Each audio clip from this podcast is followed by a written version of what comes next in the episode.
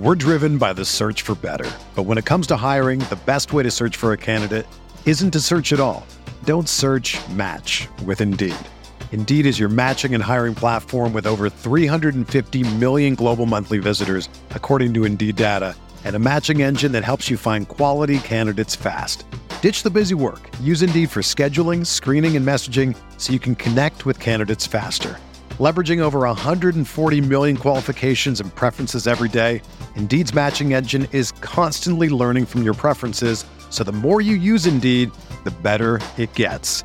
Join more than three point five million businesses worldwide that use Indeed to hire great talent fast. And listeners of this show will get a seventy-five dollars sponsored job credit to get your jobs more visibility at Indeed.com slash Blue Wire. Just go to Indeed.com slash Blue Wire right now and support our show by saying that you heard about Indeed on this podcast. That's Indeed.com slash Blue Wire. Terms and conditions apply. Need to hire? You need Indeed. Hello, welcome to True Faith Weekly Podcast, broadcasting to you after another win. Get in. After the, you know, fantastic win against West Brom, Newcastle were very good, so today, joined by Cy Campbell, Ben Wade and Andrew Bolland. No Mickey today. We can only speculate why he's not here. Um, Shall we? Yeah, we could.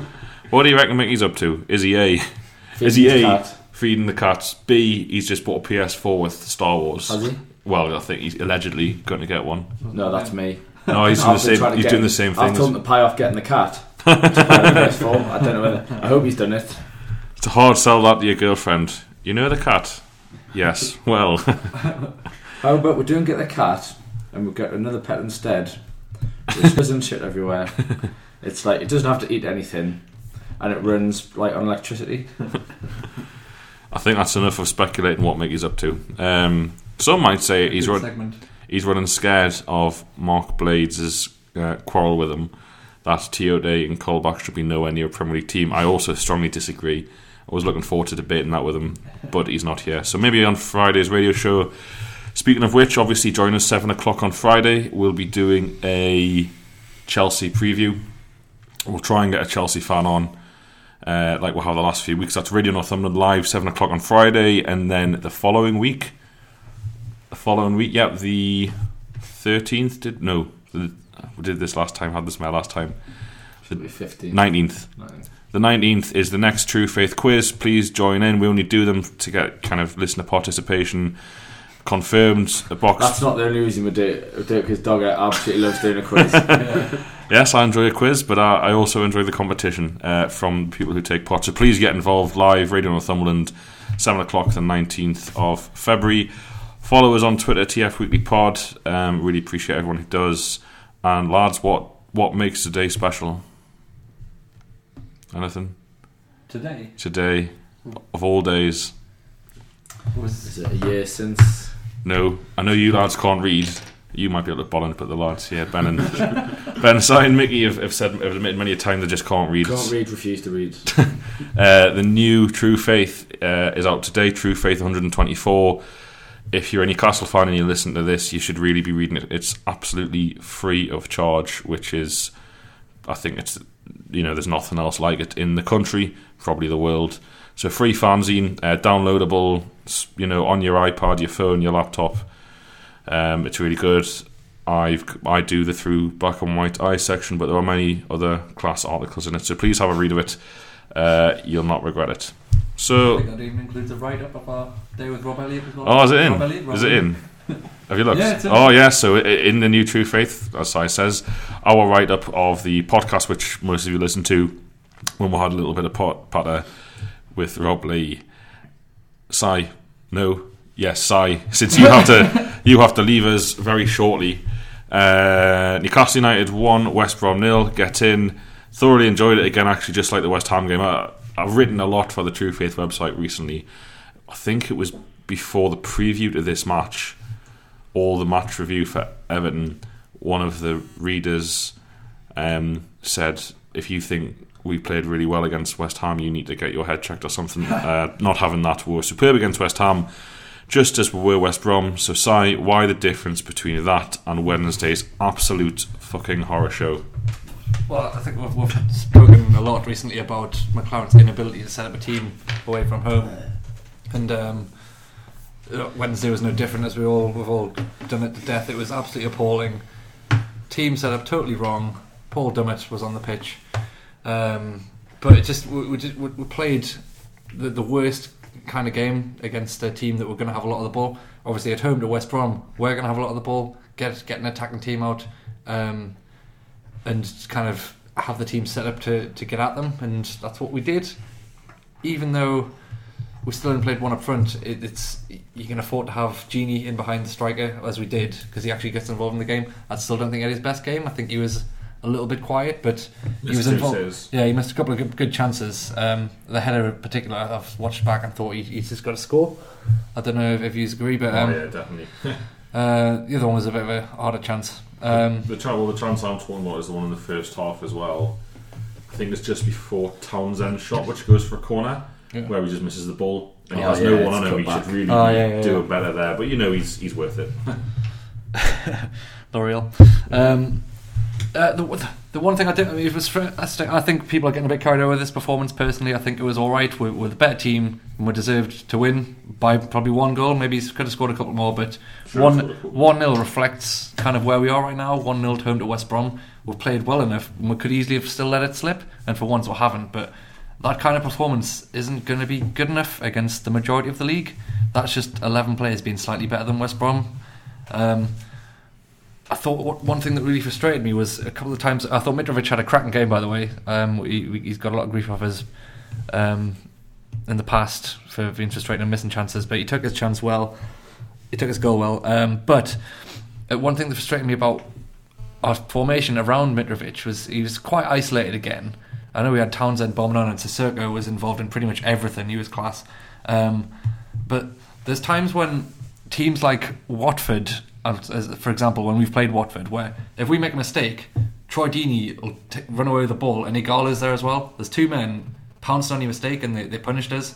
And teams with two up front can do that, especially at home. Mitrovic, every time like we got the ball in their half, like maybe they made a bad pass, we picked up the ball, it's just Mitrovic surrounded by four players, and we never take advantage of that kind of chance.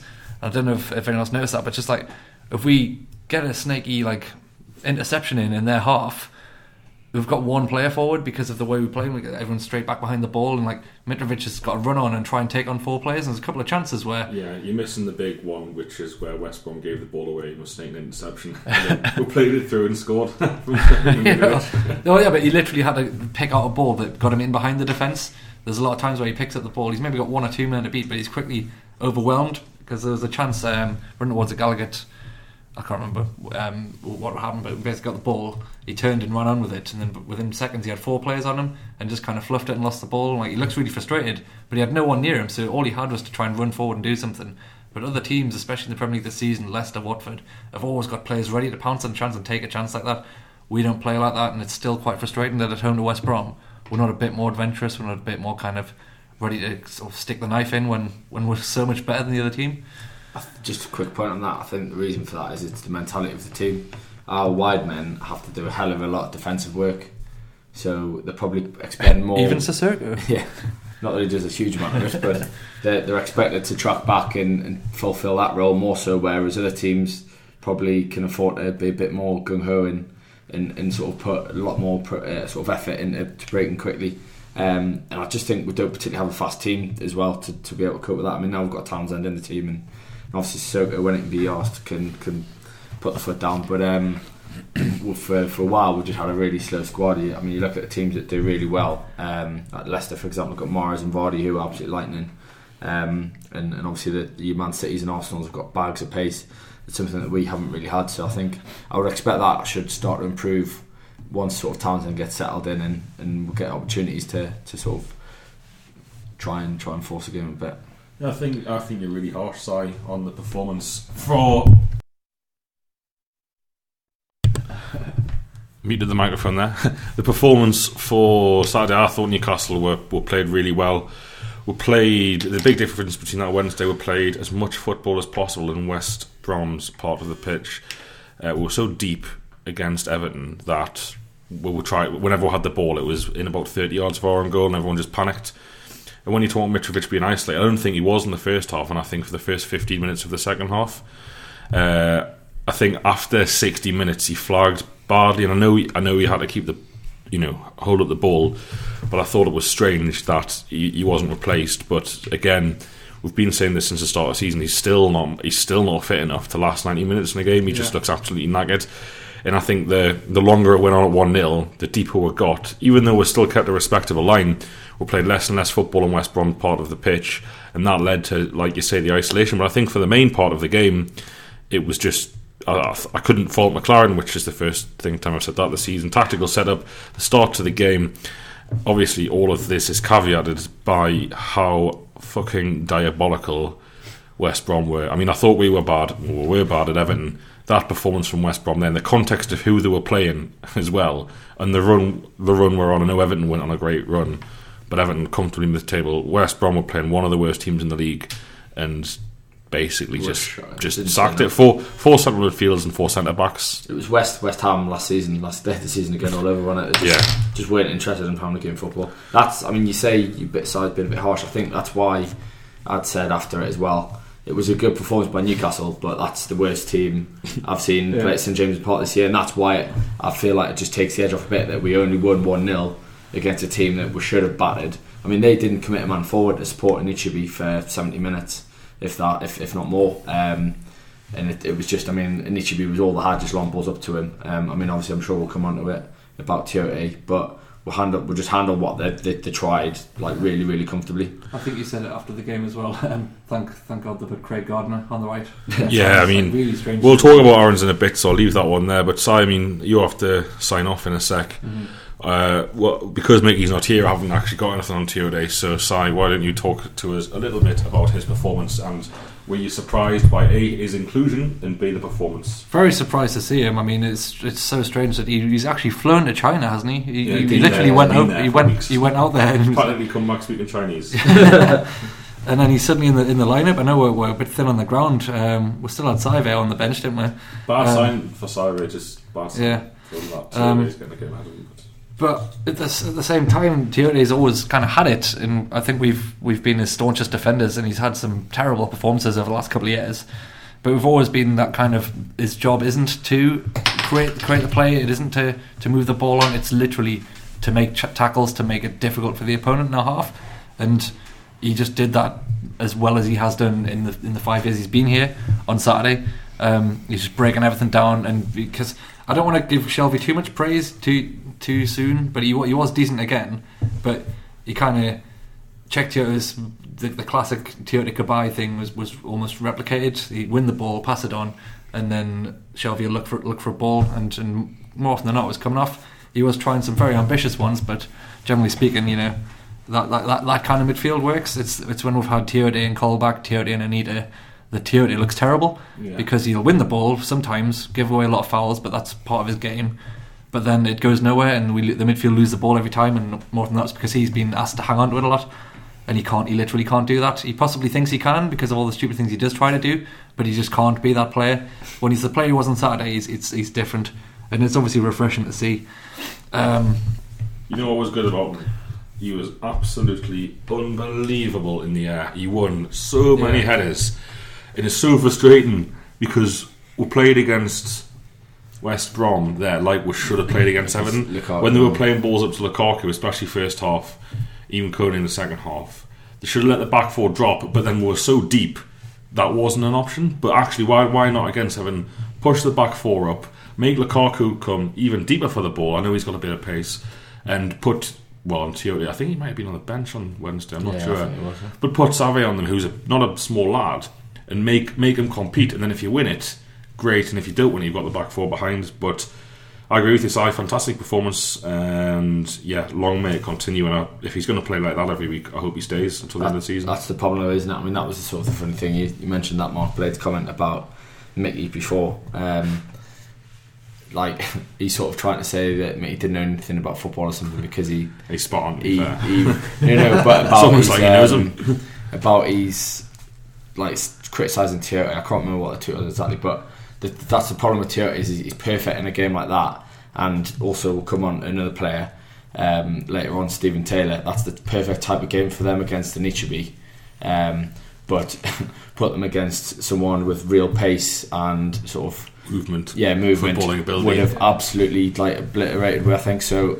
I, like I think, I mean, yeah, Mickey was wrong about his comments about Colback and Tioté not being anywhere near the Premier League. They're, they're very good players, comments, but, yeah. very good players. But I just think it's like, let's not jump on Tioté by saying, "Oh, he's back to his best yet." He's had one great game in um, this season, and, and he needs to be doing it more. At the end of the day, now he's staying. Um, But he it's, needs, it's, it's that role. It's that role. He needs to, yeah, he needs to stay fit, and he needs to, to know his role. He shouldn't overstep his his, his his play. I mean, at the end of the day, it's class that we've got Shelvey, because, as you said, Shelvey's probably the closest thing to Kabay we could have got. I, th- I think, um, I think that, on that, because we'll have to move on. We're going to talk about Shelvey now with you. Si, do you want to piss off? Right, fine. I think it, just let you go. Just um, as I make my way out the door, we want to remember this was against the shittest team in the league. Like. It's all for nothing again if we lose the next three games, which McLaren is more than more than possible. Yeah, I mean, we may as well not be too negative, because we'll have enough opportunities throughout the season to be just yeah. down in the. See dumps. Us next week, and we can have a whinge in a Yeah. Um, before I speak to Ben about uh, Shelvey and Stephen Taylor and the, the perceptions people have about them, I, I thought Newcastle were fantastic, and I said against after West Ham it was the first time since February two thousand thirteen. I can remember Newcastle playing really well at home and out footballing a team twice in a few twice in a few weeks is is pretty reasonable. Mm-hmm. McLaren's patter afterwards is ridiculous, saying, "Oh well, most games have actually played like that." No, I haven't. um, but anyway, uh, Ben, John Joe Shelvey. First of all, how good is he? There seems to be a massive variety in the level of performance he provides, and I'm only going off the crowd games, well, crowd reactions. Particularly to the away games we've been to, people getting his back very quickly. I spoke about this last last podcast, and it's like almost like they'd, they'd rather he didn't try a pass, mm. and it's like they'd rather Mitrovic didn't miss the sitter than not have a chance at all. Yeah, yeah. But Shelvey, first of all, how how good is he in your opinion? Ah, for a long time, and I've said he he was one of sort of my favourite young players, um, along with Richie Smith, who you always yeah. sort of doffed off the cap to uh, when we're talking about him. I think he's just a really exciting player because of the, the, the just his ability um, on the ball. He can see a pass that not many can. I mean, that ball to um, Mitrovic for the goal, like we haven't had a player like that since Kabay, um, yeah. and it's been lacking big time. I mean, Cissé would love that. Service, yeah, exactly. Just it's just what like any any striker worth worth yeah. his salt like would can thrive on that. We've just not had that for ages, and that's why I think we've struggled so long. Um, he's. The problem is, obviously, the Everton game, just he didn't have it all his own way. They were outmanned in the midfield. Um, he's, he seems to be as well, though. It's, it's twice.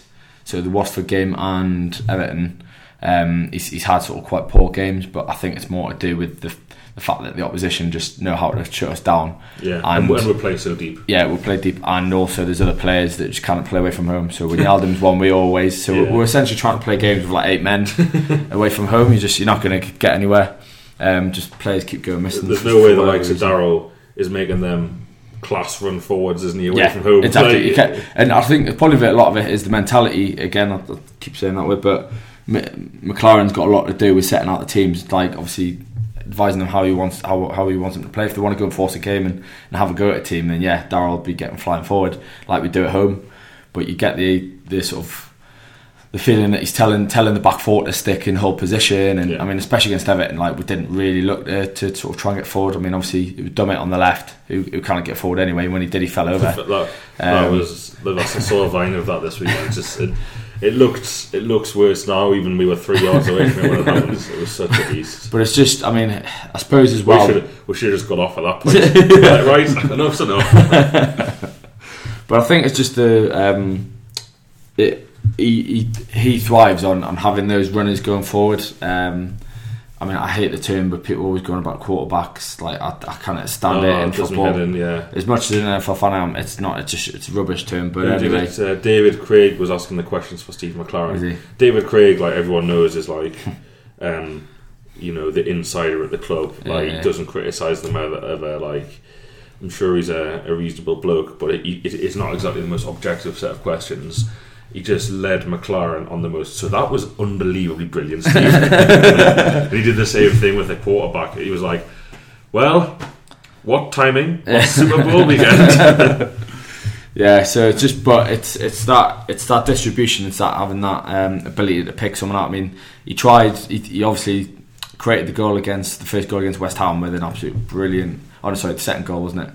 That brilliant Reagan pass Both to, to really Darryl. Brilliant. No, but the first one where he sort of tried, he smashed it like sixty yards or whatever the to, the, first to the corner. Cut it through midfield. Yeah, yeah, yeah. No, but I'm talking about the, the second one. He tried to do it again oh, yeah, um, yeah. on Saturday and it didn't work. But it, it's just that range of passing where it just didn't hold up up for him, but at least he's got that in his locker.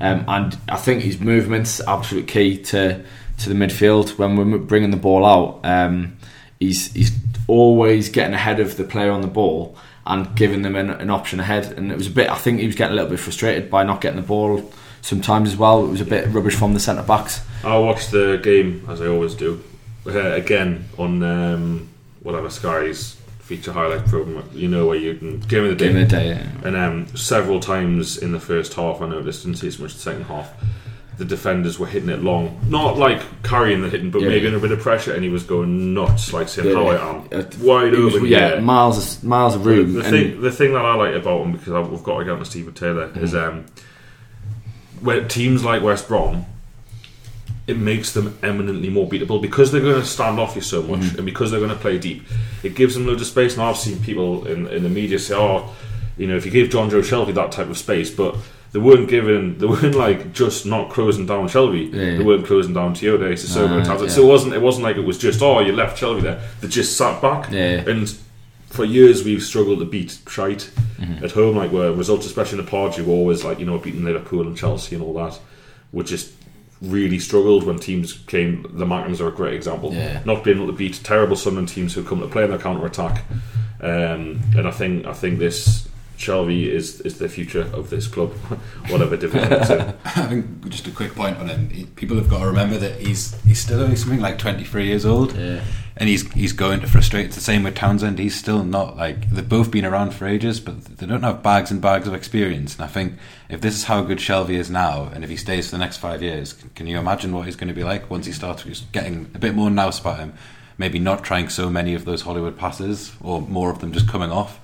Um, he's only been in the team what like six, he's played six games for us as well, so like he's still learning everyone's runs, how people play and stuff like that. Yeah. And not, he's found a cracking player in Darryl who loves to make those bombing runs on it. Uh, I like, think he tweeted after the game who thought would be imagining just our centre mid just playing worldy balls to the right back just non-stop. It's like our best form of attack. But, uh, yeah, uh, one of the things I sort of criticised him for Everton. And I said he had to back it up with his performances, his finger pointing. But I think after was it four games he's played for us now, like he's he's not shying away from giving people like Coloccini a bit of grief when they're not they're not playing to their best, um, which is positive. But you know he has to back it up himself, which he didn't do at Everton. So a future captain potentially though. Oh, definitely. Uh, we'll crack on because we've got lots to get through. Um, Ben, the man who came back into the fray this weekend after what his only, the only game he started this season was Man U away. He was superb. The class, huh? uh, Steven Taylor, is he better than Chancel and Bemba at this moment in time? No. Yeah, not no. a not a chance. He's got, he's got a swagger back and a bit of free uh, edge. I, I did. Uh, I, th- I remember you laughing at us when we did one of the pre-season radio shows by saying I think we've got enough because we've got Taylor in, in reserve. Is a is a good Premier League player, and you try to laugh at us saying he just wasn't anywhere near good enough. I think. Oh, I I'd, I'd like to see that but footage. Go, go and go and listen back though. You can well, find it. Sure. It's, I, I remember it. I remember it's like it was yesterday. I, have, I can imagine laughing it off like, oh, we don't need another defender because we've got Steven Taylor, like as if he's going to be fit. Yeah, yeah. Proved right there potentially. But he's just that. Now, don't get us wrong. I mean, he's. Sorry, no, no, Dogger is wrong. What? You just went no, no, Dogger's wrong. No, no. I said don't get us wrong. Oh right, I thought you said like that. he's he's he's no like I think what it is he knows what he what what his level is. He knows what he's good at now. So long to I know it has, hasn't it? Just, just, I I used to hate him. Like I used to think people like just he was so overrated and people going about England and stuff. It was just rubbish and, and he used to frustrate us because he'd get away with a lot of um, he'd get away without getting abuse when he was at fault for like. Sort of half a goal sort of thing, but I think he's learnt his game now, and I would I'd say Mbemba's the best defender at the, at the club, but I'd happily see him play ahead of Coloccini in certain games against the likes of a Lukaku uh, in an Ichibi where it's a physical battle that Colo uh, like just can't you can't match up to. Um, Colo's game's about reading the game and position and stuff like that, which and, and he's obviously brilliant on the ball.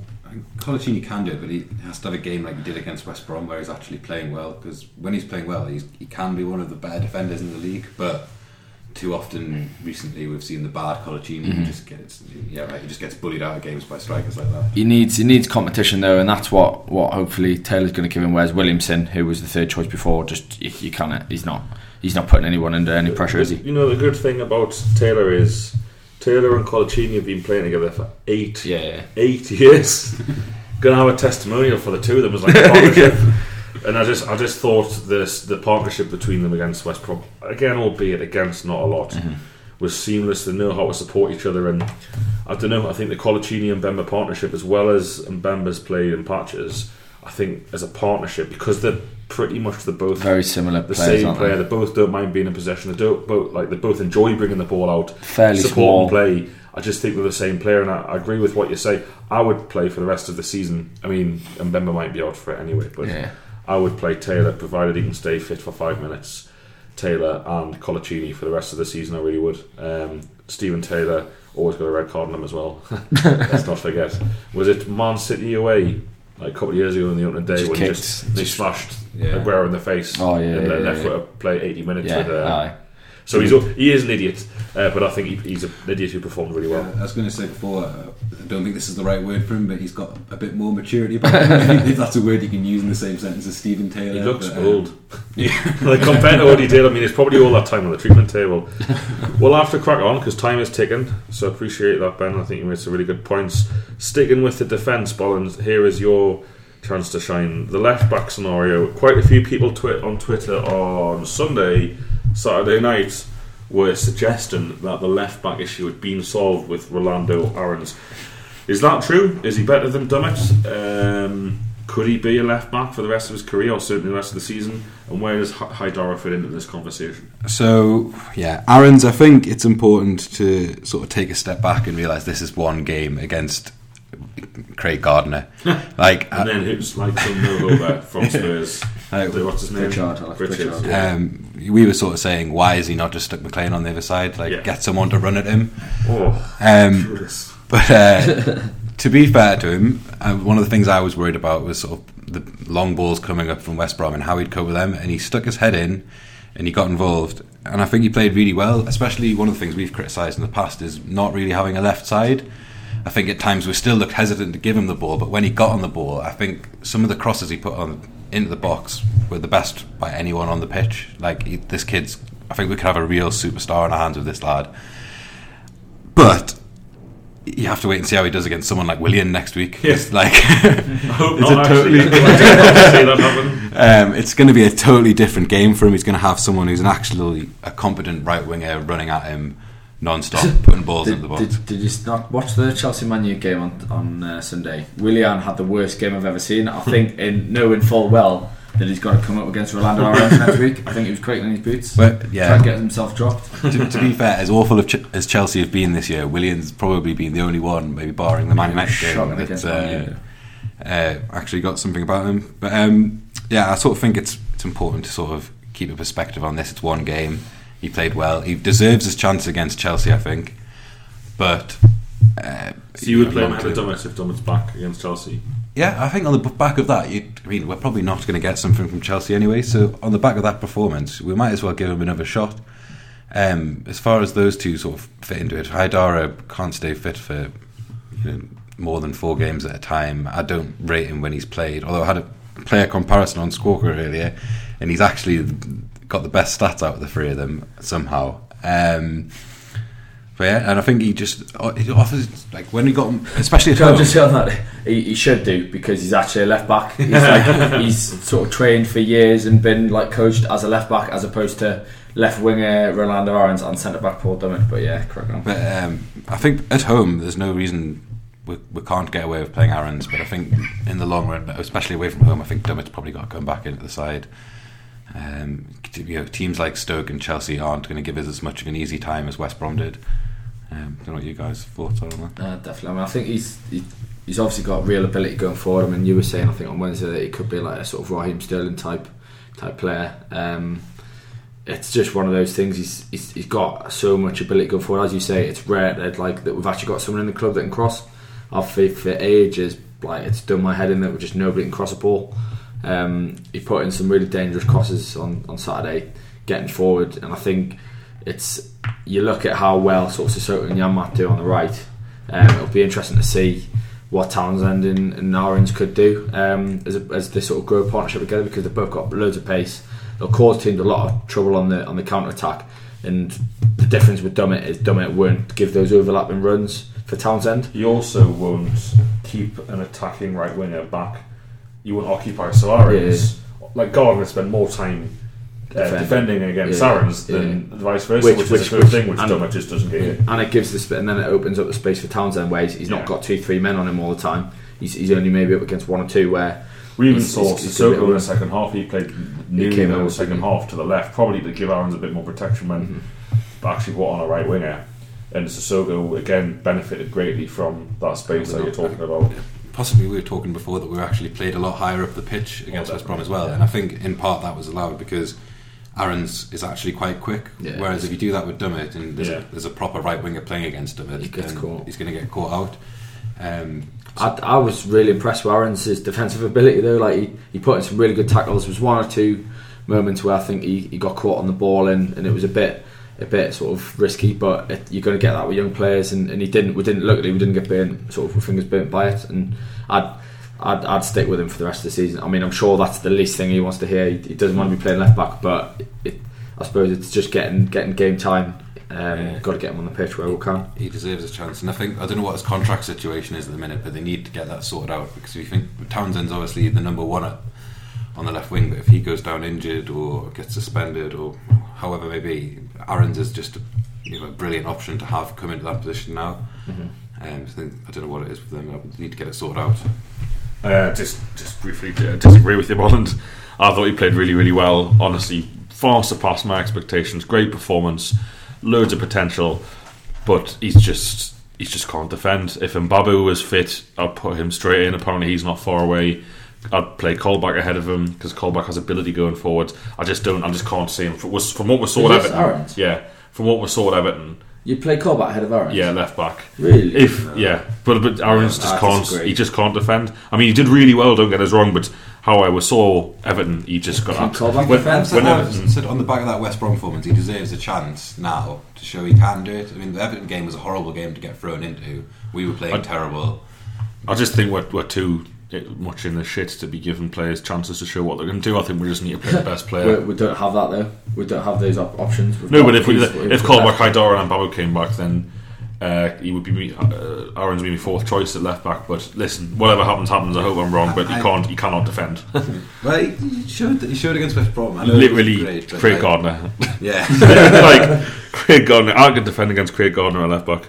Um, Right, I'm going to move on to talk about the remaining fixtures and where this leaves us moving forwards, because it was a cracking weekend for results. Norwich got beat to get us out of the bottom three. They looked like they were in absolute dire straits despite major investment in the window. Thank you, Val. Yeah, thanks very much, Val. Only time probably ever, apart from maybe when they play, nah, ever, I want them to win. uh, Sunderland snaked the snakiest of draws. They were diabolical by all accounts, disgraceful. At Liverpool, genuinely, even for possession. even for Allardyce, they were disgraceful. But I suppose picking up points when you play like a, a team that doesn't like fancy looks like little lads who do really enjoy playing football. But you know, if you take points of that, fair play. They've got someone who can score goals. Defoe, we do score goals. They do have Defoe. That's right. Be sure if you got injured. Um, I think he has picked up a knock actually. Yeah, I think he'll be back for Man U, I think, next week. But anyway, so that was good. Obviously, we extended uh, extended our our points total to four over Sunderland. Uh, we're one ahead of Norwich, and who cares about Vile? We're only we're four points behind Bournemouth and five behind West Brom and Swansea. Swansea, or maybe four behind Swansea, or three behind Swansea, sorry, three behind Swansea. So anyway, still plenty going on, so I thought I'd have a quick look at the rest of the season.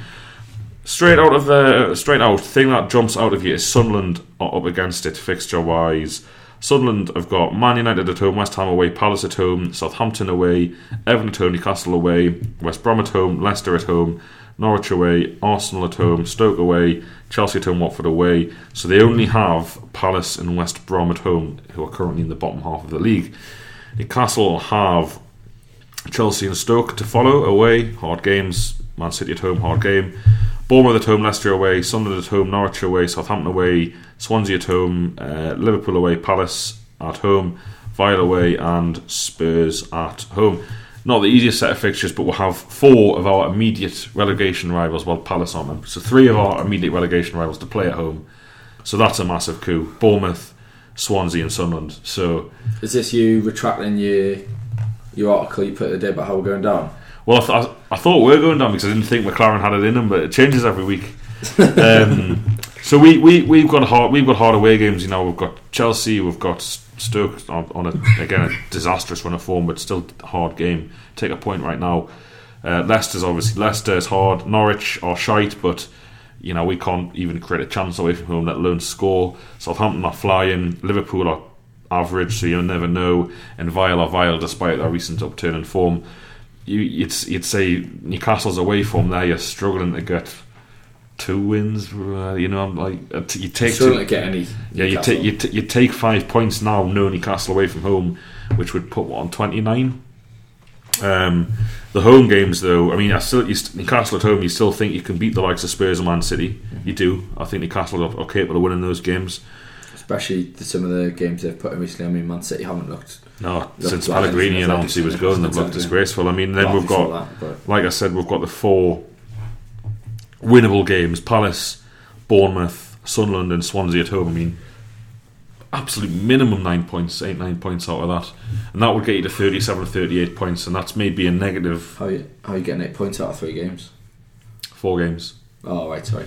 Uh, so anyway, Newcastle's fixture list, which means fuck all. Like, I think it's a lot kinder than Sunderland's.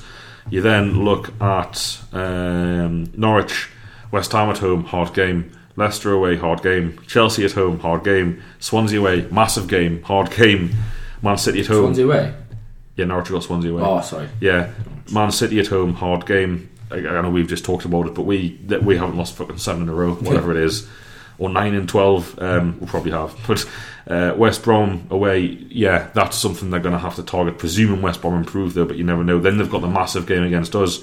Probably an easy game. Palace away, Sunderland at home, Watford at home, Arsenal away, Man U, Everton. So again, very few teams in the bottom of the table there. A lot of top half teams for Norwich to play, and it's it, it looks like that's going to be a, a really hard, a really hard sell for them. Uh, is there another team we looked at? I Vile or bothered.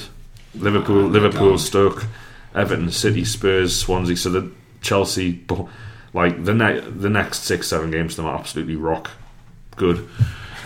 Hope they lose every single one of them.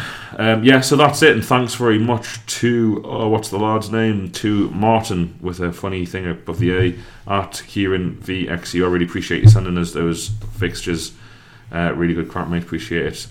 Uh, lads, I think that about does it for the Newcastle United section. Bond, quickly, what do you think this massive like two and a half week gap we've got after Chelsea helps or hinders the side? Um, we're coming off the back of a win. I'm not sure it's great for us as we desperately need to start building some sort of momentum. So a two and a half week break is not, not ideal. Having said that, it might give us a chance to get a few more bodies back in the squad. As you say, I think Haidara's coming back, exactly Colback's coming says. back. Anita's back soon, all the use that he'll be. Uh, even I think Cisse is supposed to be back in training soon as well, so it could be good for us to get some of them back, but ideally I'd want to play again as soon as possible, um, rather than have this big wait in between. I think it's a funny one. Um, obviously McLaren's meant to be a coach, so you'd think two weeks on the, the training ground they can actually prepare a proper game plan for the next game, but then it's Steve McLaren who also, is showing we had, himself we had, we had to... ten days before Everton. Yeah, exactly. They've turned out exactly, exactly. And that's my worry, is that it's, it is Steve McLaren who hasn't, like, whenever he's had these opportunities, hasn't really made the, the use, full use of it, and you just, like, the team comes out looking like a team completely unprepared. I mean, we said at Everton it was a disgrace, like, they just didn't have a game plan or anything like that. So you, you question, like, really, has he gotten in him to do the job properly? But... Um, It's got. I mean, I, th- I think it's it's got its benefits, and it's and it, obviously it's um, it's it's problems. I mean, ideally you would want to go after a performance like that where the confidence is getting back up. You want to be straight back on the pitch again, um, doing it again. But at the same time, maybe it's that that preparation time could come in handy um, to to sort of prepare for the, for the threats that are coming. So I, th- I think it can work both ways. Obviously, the worry is that it's giving Steve McLaren more time with the lads and to put ridiculous ideas in their heads. Train it out of them. Exactly. Right, that's it for the Newcastle United part of the show. Hope you've enjoyed it. Uh, going to take a short break, and we're going to have Mike Green, Premier League, or T F Weekly Pod, Premier League correspondent, on to talk about uh, Chelsea, the Champions League places regarding uh, money for next season, and also ticket prices and the Liverpool seventy-seven minute walkout.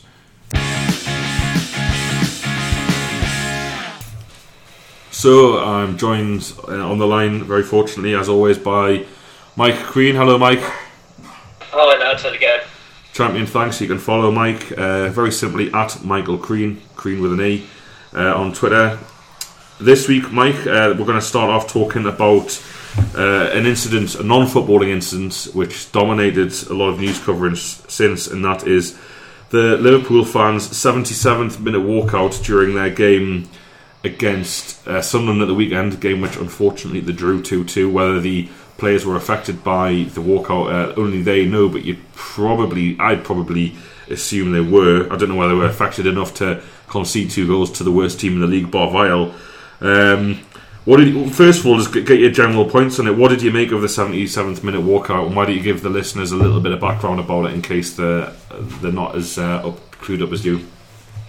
Yeah, well, I, I definitely see where the, the Liverpool fans are coming from. So this is um, it's uh, the seventy-seventh minute, because it was a seventy-seven pound ticket. It's going to be the, the top price ticket in the, in the new stand uh, for Liverpool next season. So I certainly see where they're coming from. The, the only thing is I'm quite sceptical about about the effect, the impact that they'll actually make. If, if you look at the recent years, uh, the football authorities, football clubs, and, and, and, and how they've listened and acted on fans' protests.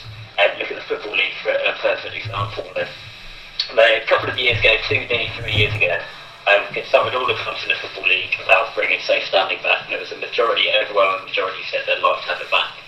Football League acknowledged this, and two, three years later, absolutely nothing has been done. I see the same happening really with this.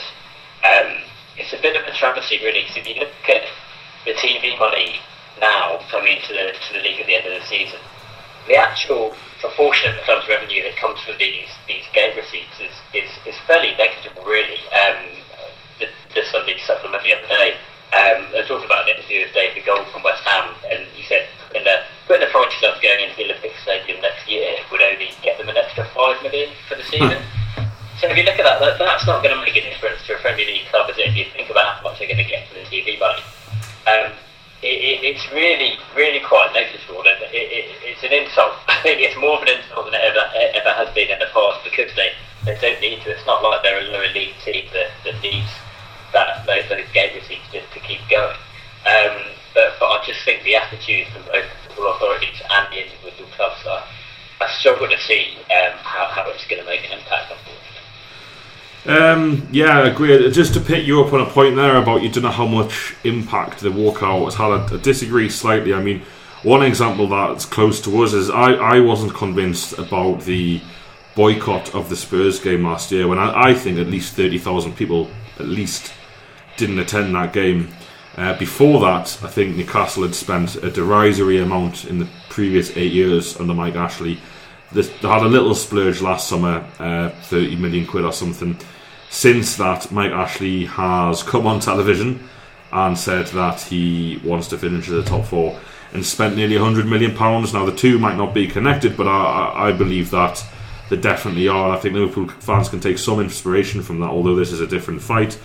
The other thing is that the, seven, the almost the walkout is all, already... achieved its goals. Look at who's been talking about this. Gary Lineker's been talking about this on Twitter. Every football journalist all over the shop, you know, had articles all over the place in all of the, the national newspapers.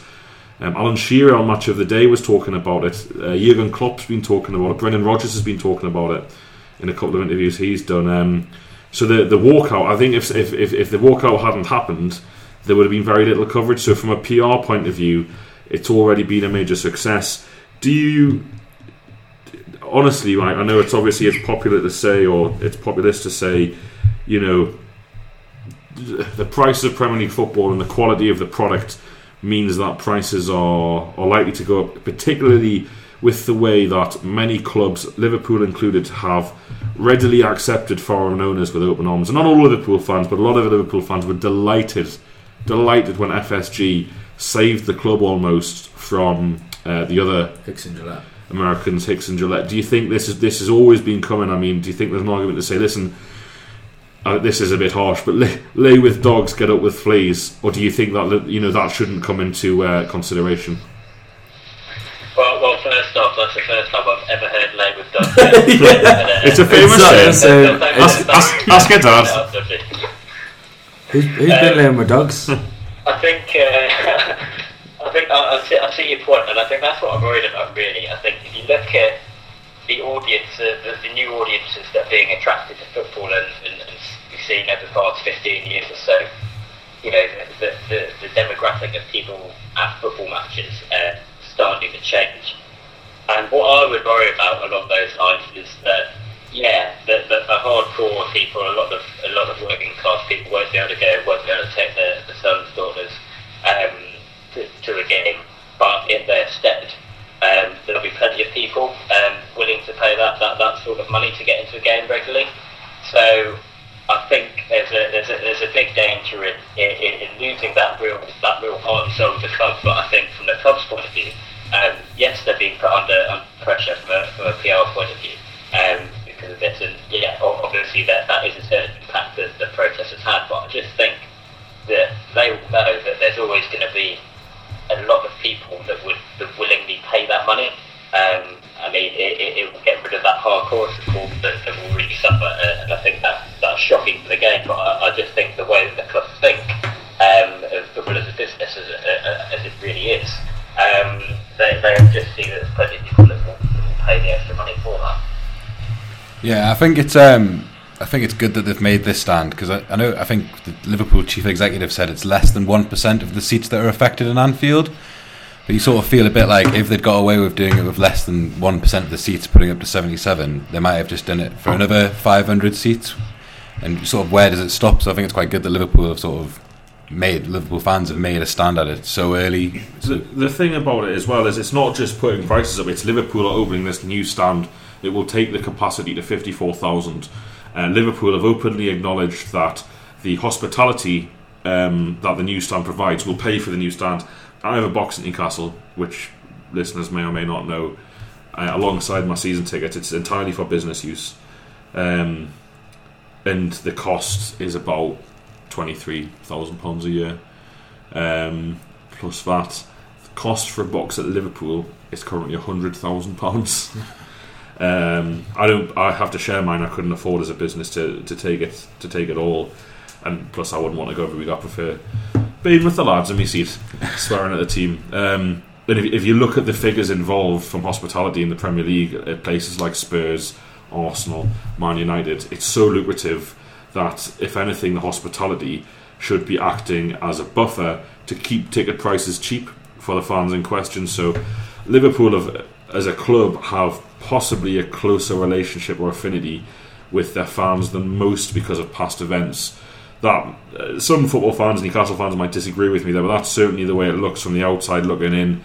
Um, you know, especially the, you know the Liverpool fans were so vocal and mobile during Hicks and Gillette that I don't know how F S G thought they'd ever get away with this. And it, the, I mean, Ian Eyre, did you see the press conference? He, he, no, he, I think I genuinely think they called him back from holiday. They must have been at the last minute because he was he was wearing like casual clothes and talking like this, and there's a fair amount of just absolute bluster revolving around nine pound tickets. Well, one thousand of the eight hundred thousand odd tickets next year will cost nine pound for kids, and the, the the pertinent question moving forwards is at what level is it okay for a football club to just start ripping people off? Because Liverpool are saying, well, you know what, we're, we're, we're providing some of the most competitive under twenty-one pricing available in the league, you know, to, to help young fans. What, what's the message there? Is it, all right, mate, or, um, all right, mate, um, yeah, you're, you're fifteen, you can get yourself into Liverpool for a very cost-effective price, no problem. But you better be sorted by the time you're twenty-two, because if you're not, you're not coming in here. unless you, I mean, unless you've just left uni with a very solid graduate job, you you cannot afford to get in here because prices are so high. Presuming prices haven't gone up anymore in that time. So I think there's a lot of um, very questionable stuff from, from Liverpool here, and, and it's disappointing to see. Mike, do you think that? Do you think that F S G and the Premier League will take any notice of this? Do you think that this is the, the start of the turn of the tide regarding ticket prices, or do you think this is uh, an unwinnable battle for Liverpool fans and all football fans? Well, I think if you look at if you look at the nuts and bolts of it, it, it makes it wouldn't hurt the club that you said that all the money from corporate and the T V money they get. It certainly would hurt them um, to to you know, to supplement actual actual ticket prices. Um, I think Liverpool is an interesting one in particular, as you said, because of that, that, that perceived stronger link between the club and the fans, and obviously Klopp now as well in a bit of a difficult situation, comes from Dortmund, uh, very much a people's club, and, and positioned itself very much like that as well. So I think they're the perfect example. If if, if, if a club is going to fold to this, um, then, then it could be them. But um, yeah, I, I just worry. I think the footballing authority has looked on several occasions over the last few years.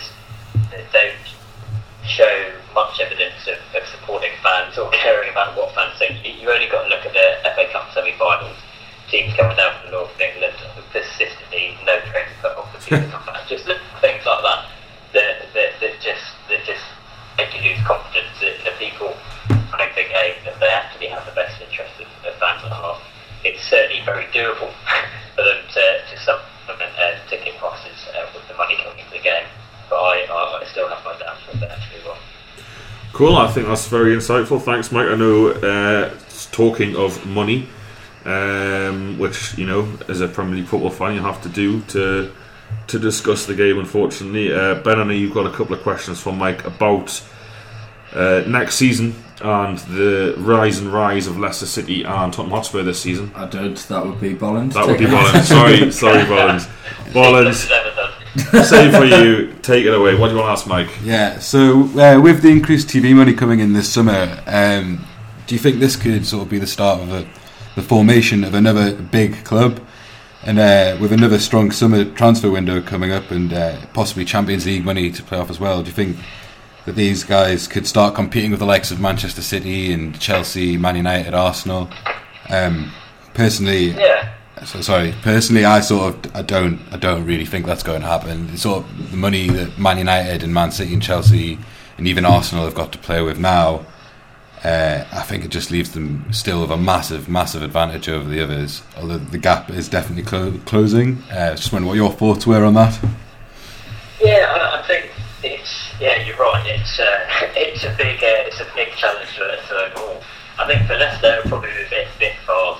Going from relegation to, to, to top of the league and regularly challenging the top of the league every season. But I think I think Spurs have got a real realistic chance in the next couple of seasons if they make a concerted effort to, to become one of that top four, five, six and, and regularly challenge for regular Champions League football um, and even to a title. Um, I think if you if, if you look at their situation at the moment, the, the, the team at the moment, they've got very young talent from the back. They've got Dyer, Ali, um, Kane. Um, and they've clearly, importantly, got the coaches, the right coaches and the right practices and uh, processes in place to get the most out of these players. So they can keep hold of them with extra money coming in from T V, um, as, as we keep talking about. It means they're not so beholden to, to, to the big clubs when they come knocking to, to sell them straight away. They can at least get another one or two years out of these players. Um, then I think if you look further beyond in a few years, they've got a new stadium coming up, then I don't It's fifty thousand seat stadium, so they'll be on a level pile with Arsenal, and as Dodgy was saying earlier, that corporate hospitality. If they manage to build that, there, there, there's more money there for the, the thirteenth wealthiest club in Europe as things stand. Um, and I think with commitment to Pochettino and the manager, and a, you know, a, a real clear identity in, in, in, in his building a, a whole club really, rather than just a, we've seen Spurs tickets in the past, you know, have, have a good team for a couple of years, but no real. And longevity. I just think there there are signs there at the moment that Spurs are laying down some roots and committing to the future rather than uh, rather than what they've been guilty of in the past and just having, you know, a under-red nap and a transfer side for a year or two, but then it, then it all goes uh, all goes south. Um, so I think I think Spurs have a, a, have a real good chance if they if they put all their eggs in one basket and, uh, and really go for it in the next two years. I think they can certainly break into that, that top four or five.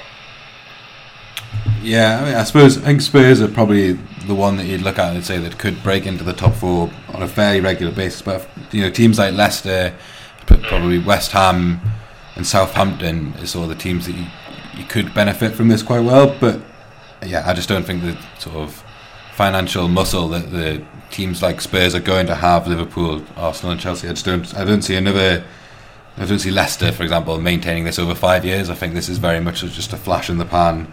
They might get into the Champions League. Well, they probably will get into the Champions League now. Oh, they will. Yeah, they um, but I don't. You know, I, whether they get into the Champions League won't. Proper is another thing. People keep talking about the top four, but the top three is so much more important to avoid the qualifier, yeah, which yeah. is unseeded. So you could get a, good, a, a good, very like good team, Italian team. Yeah, yeah. I, I don't. I can't see Leicester maintaining it over sort of five years. I don't. I would bet money that they won't be in the top six next year. Is, is my opinion. I think this is just a one-off. Mike, do you, do you believe that if we're, I mean, Leicester and Spurs are kind of different examples because obviously Spurs have been up in the, the top six of the Premier League for about they're, they've, they've been the fifteenth t- for a long t- time, ten years now. So obviously they're a little different than Leicester. Obviously, if Leicester win the league, that blows everything out the water. But the the, the kind of foundation that Spurs have and the season ticket waiting list, which West, Leicester don't have, uh, counts in Spurs' favour. Do you see any great power shift between Spurs and Arsenal? Or do you think that Arsenal... I mean, every time Spurs go above Arsenal on Twitter, Arsenal fans come out saying it's only it's only February, all this kind of stuff. And Spurs, for my money, Spurs are a better team than Arsenal this season. Yeah. Uh, you know, they, they are just a better football team. Uh, do you see any kind of power shift there? Do you think Arsenal are still North London's number one? Well, uh, uh, however I answer this, really, I'm going to get shot in the foot. Arsenal and Spurs fans down here completely right. But um, I think I think for, for a real power shift, you've got to judge it every league to every season. To be perfectly honest, yeah. um, uh, I think Arsenal, as we've said for a long time, they get just two players. I mean, you know, a strong centre half and a, a, a world class centre forward. They, they've nailed it. So it's not as if Arsenal have, have a lot of work to do. Um, to, to edge ahead again. I do think this season uh, Spurs are very strong from top to bottom, and I, I think it's a club that you look at that that you set up and the way they're, they're getting the most out of these young players. Um, there's clearly a good system in place there and a, and a good setup, um, which I think they can they can carry on. I think two to three years, so really you, you, you need to judge whether whether there's a big shift in power over that time, as we said. If Spurs do get into Champions League this season, because they've got a great chance of doing, then it's a completely different ball game next season. It's, it's a new challenge for for, for Pochettino and, and that squad, and the club as a whole, how how they handle that. And obviously, Arsenal have uh, got great experience of having that and going out in the uh, in the in the top sixteen pretty pretty regularly over the last five six years. But I think that in itself is is a big challenge for for a club, and I think two or three years if you can do that regularly and handle that while still. still challenging and regularly qualifying for the Champions League, then then you can look at that. But I think it's uh, it's a bit premature to say it's uh, the, the, the shift in the path to power. Oh no, I wasn't. Uh, maybe I phrased it wrong. I was kind of saying, do you think there'll be one? But yeah, you make a lot of solid points there. Very briefly before I hand you over to Ben, uh, just one thing on Leicester. I mean, I want Leicester to win the league. I think most people do, but no, no, no you don't. No. Right balance. I think we've been through this before, haven't we? Yeah, we have. Uh, what a spoil sport, but. The fairy tale story isn't really complete because Leicester broke pretty much every financial fair play rule going to get into the Premier League. so, so realistically, whoever didn't come up a couple of seasons ago has every right to be aggrieved that Leicester cheated their way to get there. But you know, who's who's counting? The other thing is Leicester are the worst thing to happen to Arsene Wenger ever, ever. Like all his patter about there being no good players to buy and no one to improve the squad, and you know we'll have to be financially prudent and financial fair play, and you know like just buy, build a new stadium and pay off the stadium, and you know we've been consistently at the top. Well, Leicester are absolutely outperforming any Arsenal team of the past ten years, yeah. and they're doing it with a with a team that cost nineteen million quid. Street, yeah. So here's Ben. Yeah, just uh, it, it is quite funny. Just on that last point, you talked about Wenger. It's, you, you say sort of where the shift of power is. It will be interesting to see how he reacts, because obviously every club's going to get massive um, sort of boost in, in, in their financial power, um, and obviously he's he's famous for, for not liking to spend money. Obviously they bought Ozil and Sanchez, but that was after years of not really spending any money. Um, do you think he'll have to change his his, his ways to, to sort of stave off the challenge, Mike? Um, I don't think he will have to, because uh, I think he's, he's probably safer in a job. He's just safe in his job. yeah. Those, isn't it? True. Um, whatever he does, he can he can he can pretty much keep, keep taking over, and uh, he, he's not going to get the bullet. So, do you think? Do you um, think if they they didn't get top four, he wouldn't get sacked? Yeah, no, of course he would. Arsenal, Arsenal will not sack him. But the only way that Wenger will leave Arsenal is if he, he, he leaves on his own accord. And that may well be the case. If they don't get top four, they'll he'll choose to leave. I don't think it will be. Um, I think it's, you know, it's the last management job. Um, and yeah, uh, he's just so deeply entrenched in that club, and, and the club, um, from, from what's believed, uh, from a lot of the Arsenal fans, thinking about the finances of the club, they're very happy for people on that board to make enough money in the club to, you know, to, to, to keep to keep picking over around the top of the league, but there doesn't seem to be a burning desire to, to win anything. Um, and I think, yeah, to be perfectly honest, that, that suits Wenger just fine. I can't see him, see him going other than uh, when he decides it's time.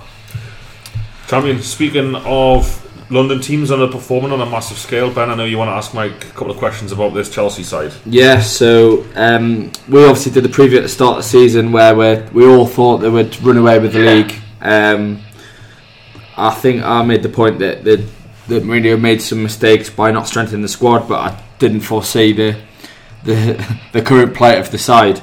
Um, the, they've sort of had a few false dawns in recent weeks. They seem to be getting back on track, but then they followed up with some shocking results. How long do you think it's going to take for this team to recover? Um, I, I think it'll be longer than, than people expect at the moment. Since Higgins coming, it's been a bit odd.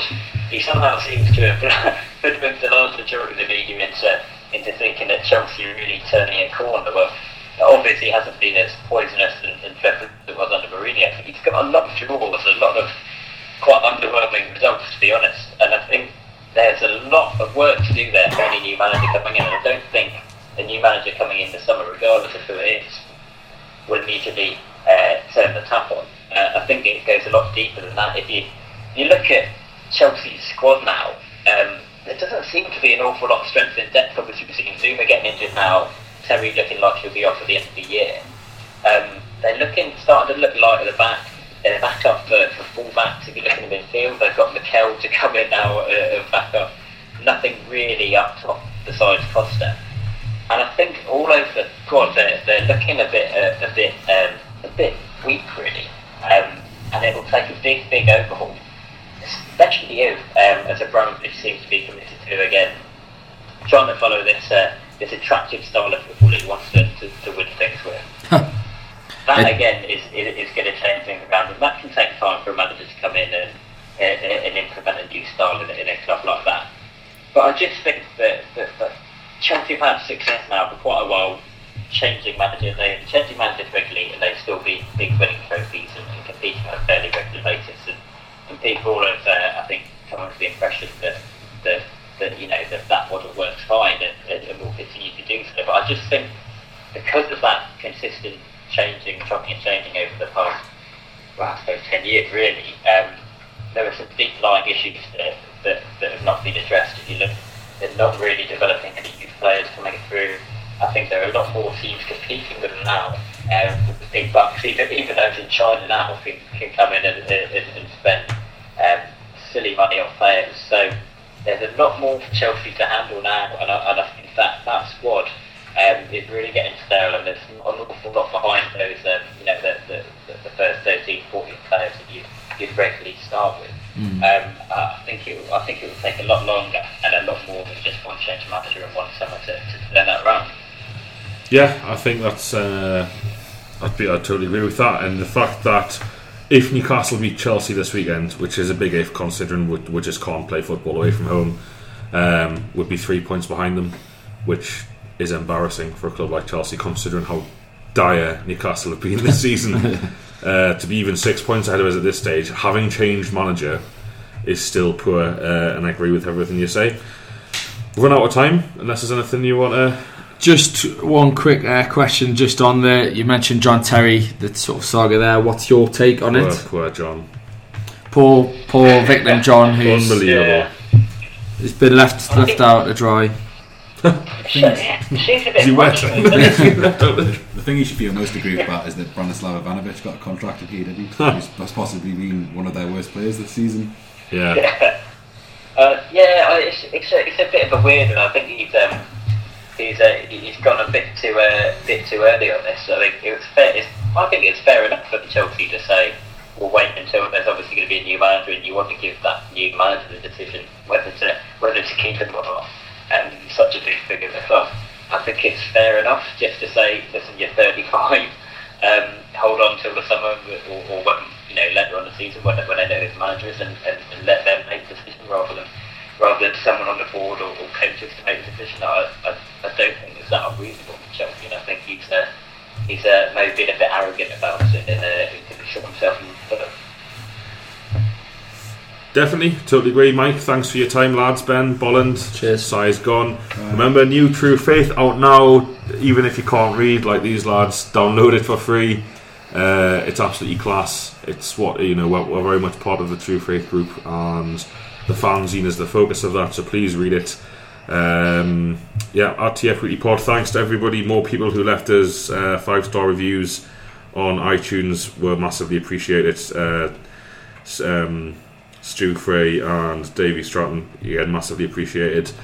Uh, True Faith Quiz, a week Friday. Please get involved. Chance to win uh, tickets in the Phoenix Taxis box for Swansea or Palace. I forget which, forget which game. And we will be back Friday for the radio show, so thanks for listening. Thank you.